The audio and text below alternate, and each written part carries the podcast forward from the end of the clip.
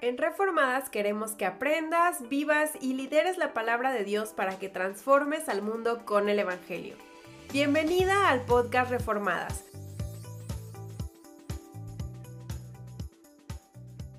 En el episodio pasado vimos que Dios hace un pacto con Abraham. Y si has estado siguiendo estos episodios, vas a ver que nos han tomado 10 diferentes em, capítulos o episodios para llegar a Génesis 15. El día de hoy vamos a ver la segunda mitad de Génesis, pero vamos a irnos de súper volada. Ahora, esto no quiere decir que no haya detalles sorprendentes e importantes que no quiero que te saltes. Así es que, por favor, sigue el plan de lectura que tenemos que puedes descargar gratis en www.reformadas.com al unirte. Hola, Bienvenida al podcast de Reformadas. Soy Salime, fundadora de Reformadas, en donde creamos recursos bíblicos gratuitos para que conozcas a Cristo conforme a las escrituras, conforme a la Biblia. Porque sabemos que tú que me escuchas el día de hoy, eres el plan de Dios para compartir la esperanza real de Cristo en tu comunidad. Y porque me estás escuchando el día de hoy y me estás dando de tu tiempo, que lo considero muy valioso por acompañarme el día de hoy, te quiero dar un regalo. Es un descargable especial que creamos para este podcast que creo que te va a ayudar a inspirar muchísimo. Quiero con todo mi corazón que leas y que entiendas la Biblia y que tu vida cambie radicalmente. Así que en Reformadas creamos este descargable especial para ti. Es nuestro regalo para ti el día de hoy y lo encuentras gratis en www.reformadas.com al unirte. Te recuerdo que ahí también vas a encontrar libros, guías y otras masterclasses totalmente gratis. Y quiero que estés también pendiente en medios sociales porque en Reformadas em, tenemos muchas cosas que estamos preparando y sacando para que estés em, equipada para cualquier circunstancia en tu vida y anclada en la palabra y sepas cómo responder. Así es que síguenos en medios sociales, arroba reformadas hoy, www.reformadas.com, descarga los libros, las guías cortas, checa nuestras masterclasses y todos los recursos gratuitos que tenemos para ti. El episodio pasado vimos que el pacto que Dios hizo con Abraham prometía tres cosas. Primero, tierra, la tierra prometida. Esto es un lugar santo para su pueblo. La promesa de esta tierra es un reflejo del reino que vendrá en un futuro a la segunda venida de Cristo. Segundo, descendientes, nación.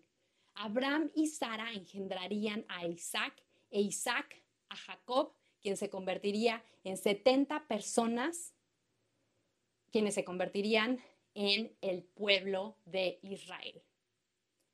Tercero y último, bendición. Todas las familias de la tierra serían bendecidas a través de Abraham y la nación que vendría de Abraham Israel, porque de ahí vendría Jesús. Esta familia, esta parte de la Biblia se le conoce como la era de los patriarcas, de los padres del pueblo de Israel. Abraham tiene a Isaac, e Isaac tiene a Jacob, que luego es conocido también como Israel. Abraham se muda de Ur a Arán, a Canaán, y obedeciendo, Abraham se, se muda a Canaán con su esposa, quien por cierto no puede tener hijos, y se muda también con Lot, su sobrino. El sobrino de Abraham, Lot, y Lot y Abraham se separan en Génesis 13. Lot se va a vivir a Sodoma, en donde hay una guerra.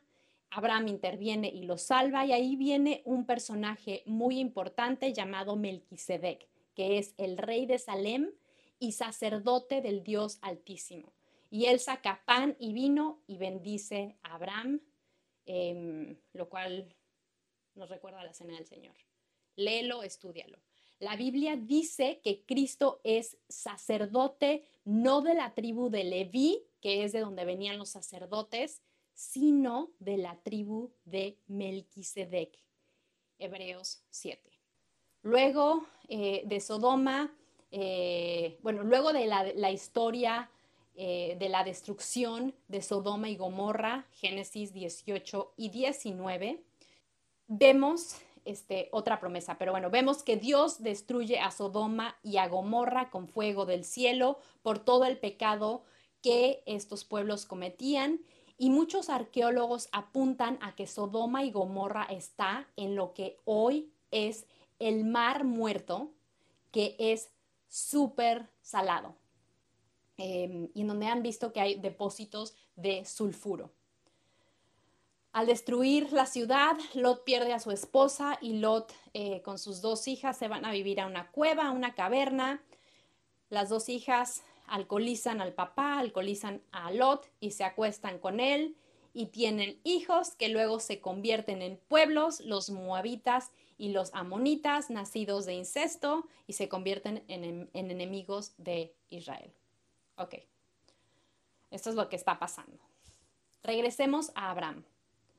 Cuando se separan, cuando se separa de Lot, eh, Dios le dice a Abraham que Dios le va a dar tierra y una descendencia enorme. En este momento, en Génesis 15, Abraham y Sara no tienen hijos. O sea, Dios acaba de prometer una nación a una mujer de edad avanzada, geriárquica y estéril. Sara decide que el, plan de Dios este, no es como ellos lo piensan y Sara decide tomar la rienda de esta promesa. ¿Te suena algo que escuchaste en el jardín del Edén? El caso es que en Antiguo Oriente Medio había una tradición en donde cualquier hijo nacido de esclava y esposo sería de la esposa. Ahora, Dios no está diciendo que el tener hijos con esclavas es permitido. Dios no está diciendo que el esclavismo es permitido. Simplemente está mostrando la manera de operar de Sara y de cómo el mundo alrededor de Sara lo estaba haciendo. Dios, como vemos, se está tardando. Seguramente este, esto es lo que pensaba Sara. Así que Sara le dice a Abraham que se acueste con su esclava egipcia, Agar.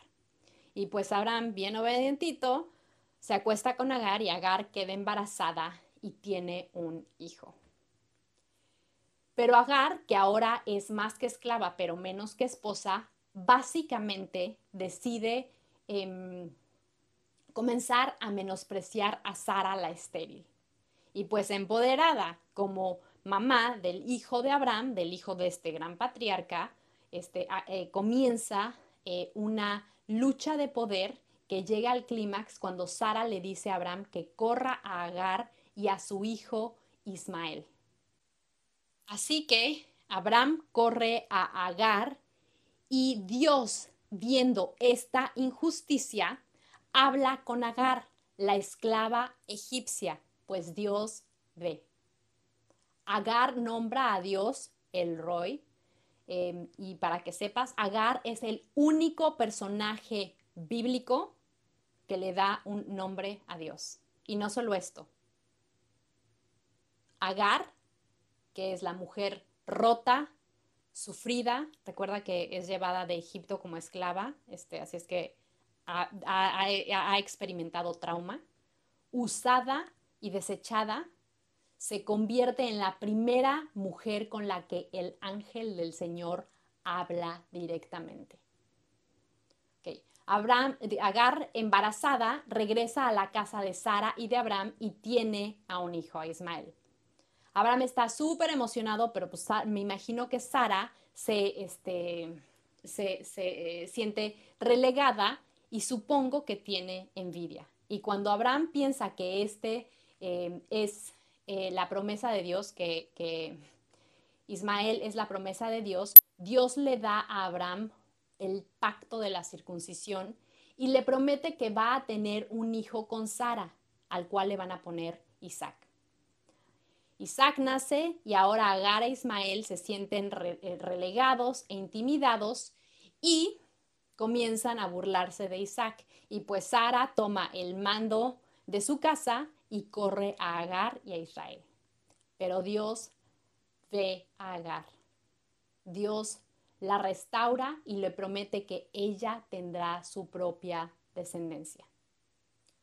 No se sabe más de Ismael, más, de, más que su mamá le escoge una esposa de Egipto. Eh, Ismael, según los musulmanes, es antecesor de Mohamed, que es el profeta de los musulmanes, em, que dice que la promesa de Dios, eh, bueno, y, la promesa que Dios le da a Ismael es que Dios va a hacer de Ismael una gran nación y esta es la promesa que claman los musulmanes para ellos mismos. Regresemos a Sara. Sara tiene a un hijo, a Isaac, y este es un patriarca. Imagínate cómo crece Isaac. Es el diamantito precioso de Sara y de Abraham que son ricos. Así que me imagino que crece súper mimado, sin que nada le falte, cuidado, apapachado, amado. Y Dios decide que va a aprobar a Abraham. Dios le dice a Abraham en Génesis 22 que ofrezca a Isaac en sacrificio. Y Abraham obedece. Ahora, este es un momento súper importante que nos enseña mucho. Así que quiero que vayas a Génesis 22, 5. 22.5. Entonces Abraham dijo a sus mozos, quedaos aquí con el asno, yo y el muchacho iremos hasta allá adoraremos y volveremos a vosotros. Abraham dice que a pesar de que va a sacrificar a este Isaac, ambos van a volver. Ambos regresarían. Génesis 22:8. Isaac le pregunta a su papá que dónde está el animal de sacrificio. Y Abraham respondió, Dios proveerá para sí el cordero para el holocausto, hijo mío. Y los dos iban juntos. Dios va a proveer un cordero, el cordero de Dios que quita el pecado del mundo. Juan 1.29. Y en el Nuevo Testamento, ya en Hebreos, vemos este, que esto, em, vemos básicamente esto. Eh, fue Dios fue a quien le dijo, en Isaac te será llamada descendencia. Él consideró que Dios era poderoso para levantar aún de los muertos de donde también, en sentido figurado, lo volvió a recibir. Abraham obedece porque Abraham conoce el poder de Dios y sabe que sus promesas son cumplidas. No sabe cómo, pero sabe que Dios proveerá y al final vemos que Abraham no termina sacrificando a Isaac que Dios provee. Ahora, ¿qué al caso todo esto? Tanto Isaac en Génesis 22, em, que leímos en este momento 22, 6, y Juan 19, 7, en ambas historias el padre guía y el hijo obedece. Checa Génesis 22, 3 y Mateo 26, 39. Pero hay una cosa diferente. Con Isaac Dios provee un carnero, que es un cordero macho para ser sacrificado. Génesis 22, 12. Con Cristo Él es el sacrificio, el cordero que quita el pecado del mundo. Juan 1, 29. Esta historia es una señal, es un reflejo de lo que pasaría en un futuro en la cruz del Calvario. Sorprendente. Ok. Isaac crece y se casa con Rebeca. Rebeca e Isaac tienen dos hijos gemelos, Esaú y Jacob. Y desde el vientre hay problemas. Eh, ahora te voy a ser sincera, para mí Esaú y Jacob posa una de las doctrinas más complejas de la Biblia. Malaquías 1, 2 a 3 dice, yo os he amado, dice Jehová. Y, si dijeres, ¿en qué nos amaste? ¿No era Esaú hermano de Jacob?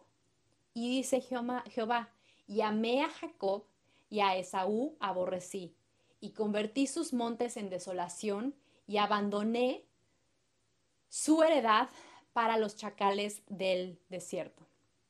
Y luego Romanos 9, 1, 9, 11 a 15 dice, porque cuando aún los mellizos no habían nacido y no habían hecho nada, ni bueno ni malo, para que el propósito de Dios conforme a su elección permaneciera, no por obras, sino por aquel que llama, se le dijo a ella, el mayor servirá al menor, al menor, tal como está escrito.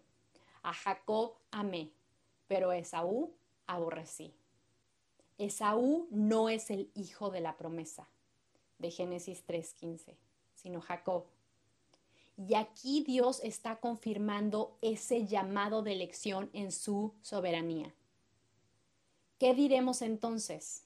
¿Que hay injusticia de Dios? De ningún modo porque él le dice a Moisés, tendré misericordia del que yo tenga misericordia y tendré compasión del que, del que tenga compasión. La soberanía de Dios y la responsabilidad humana, la predestinación de Dios y la libertad humana. Te quiero decir que esta doctrina es todo un show. Eruditos bíblicos debaten este punto y no han llegado a una conclusión certera porque nadie entiende del todo la, eh, eh, de, todo la mente de Dios. Así quiero, así que no quiero decirte que tienes que a fuerza pensar esto o aquello, pero quiero resumirte lo que se estudia y lo que, este, las conclusiones a las que este, yo he llegado. Número uno, odiar no es el mismo odiar tuyo y mío. En general, la idea del odio es amar menos que a Cristo. Lo dice, por ejemplo, Lucas 14, 26, que dice, el que no odia a su padre y a su madre no puede ser discípulo de Jesucristo. Y sin embargo está el mandamiento de honra a tu padre y a tu madre en Éxodo 20, en Éxodo 20 12. Esto es lo que quiere decir el odio este, bíblico, el odio de Dios, es que si no pones primero a Dios y después a tu familia, no puedes seguir a Dios, porque lo que pones en primer lugar es lo que es tu Dios. Y si Dios no está en primer lugar en tu vida, entonces caes en idolatría. A eso que pones en primer lugar, eso es tu ídolo. Así que cuando Dios dice que odió a Esaú, quiere decir que él no era el hijo de la promesa. Y este es un punto súper importante porque el odiar no es el mismo odio pecaminoso y caído que tú y yo sentimos. Ok, número dos. Sanati, este, odiar es un término que usa la Biblia en cuanto al odio que Dios tiene en contra del pecado. Lo puedes leer en Salmo 26.5, 101.3, 119.104, 128, en Salmo 163, eh, Proverbios 8.13, Jeremías 44.3, Amós 5.21, Amós 6.8, Zacarías 8.17. No es un odio hacia el individuo, sino hacia la injusticia y el pecado. Así que es muy probable que cuando Dios habla de odio hacia Esaú, quien luego es Edom, se refiere al pecado que tanto Esaú como Edom tenían. Ahora, te quiero dar tres maneras en que puedes entender y leer, por, tanto, la predestinación y el libre albedrío. La primera, determinismo teológico. La elección de Dios depende de la soberanía de Dios de elegir a quien quiere elegir. Dios no nos debe nada el hecho de que nos elija a algunos es gracia em, y no justicia. Si fuera justicia, Dios nos enviaría a todos al infierno y eso sería justo, pero en su amor Dios elige a algunos. Ahora, el problema de esta, de esta manera de entender eh, la predestinación y el libre albedrío es que tiende al fatalismo. El otro extremo, en el otro extremo está el libertinismo teológico, que quiere decir que lo que dice es que todo depende de la libertad del ser humano porque yo elijo si quiero aceptar el regalo de Dios de salvación o no. No hay ningún tipo de restricciones divinas que puedan afectar la libertad humana. Ahora, el problema de esto es que en el extremo esto lleva al pelagianismo. En el centro, que es en donde me encuentro, hay un compatibilismo teológico basado en Colosenses 1.29. La soberanía o predestinación de Dios y la libertad humana no es una u otra. El plan de Dios y la causalidad operan de la mano. Dios moldea a la gente para operar de acuerdo a sus deseos, ya sean de injusticia o de justicia. Somos copartícipes del plan de Dios. El problema es que te quedas en la tensión de que no sabes específicamente cómo funciona la, elección divina y la libertad eh, humana.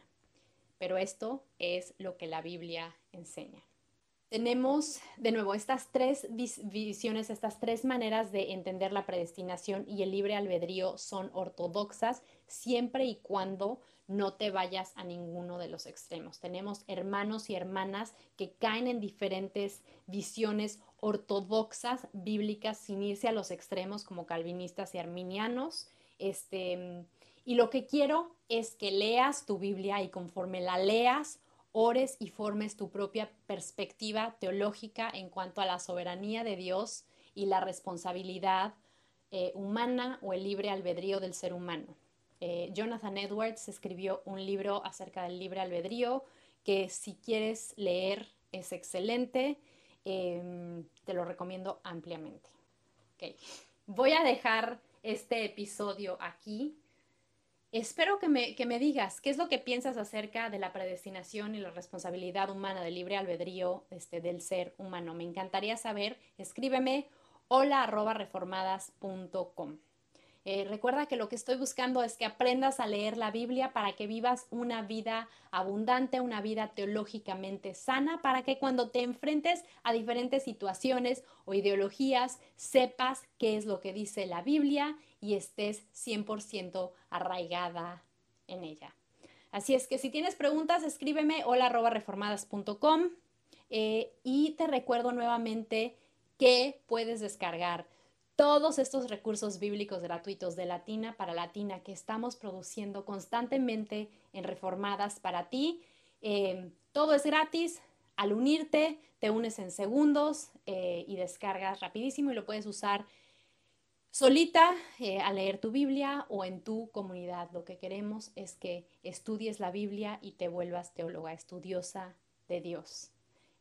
porque solo cuando estás anclada en la Biblia vas a poder entender tu vida y lo que te está pasando. De nuevo, ve a www.reformadas.com, únete, es gratis. Muchísimas gracias por acompañarme el día de hoy. Te mando un abrazo y nos vemos pronto. Hasta luego.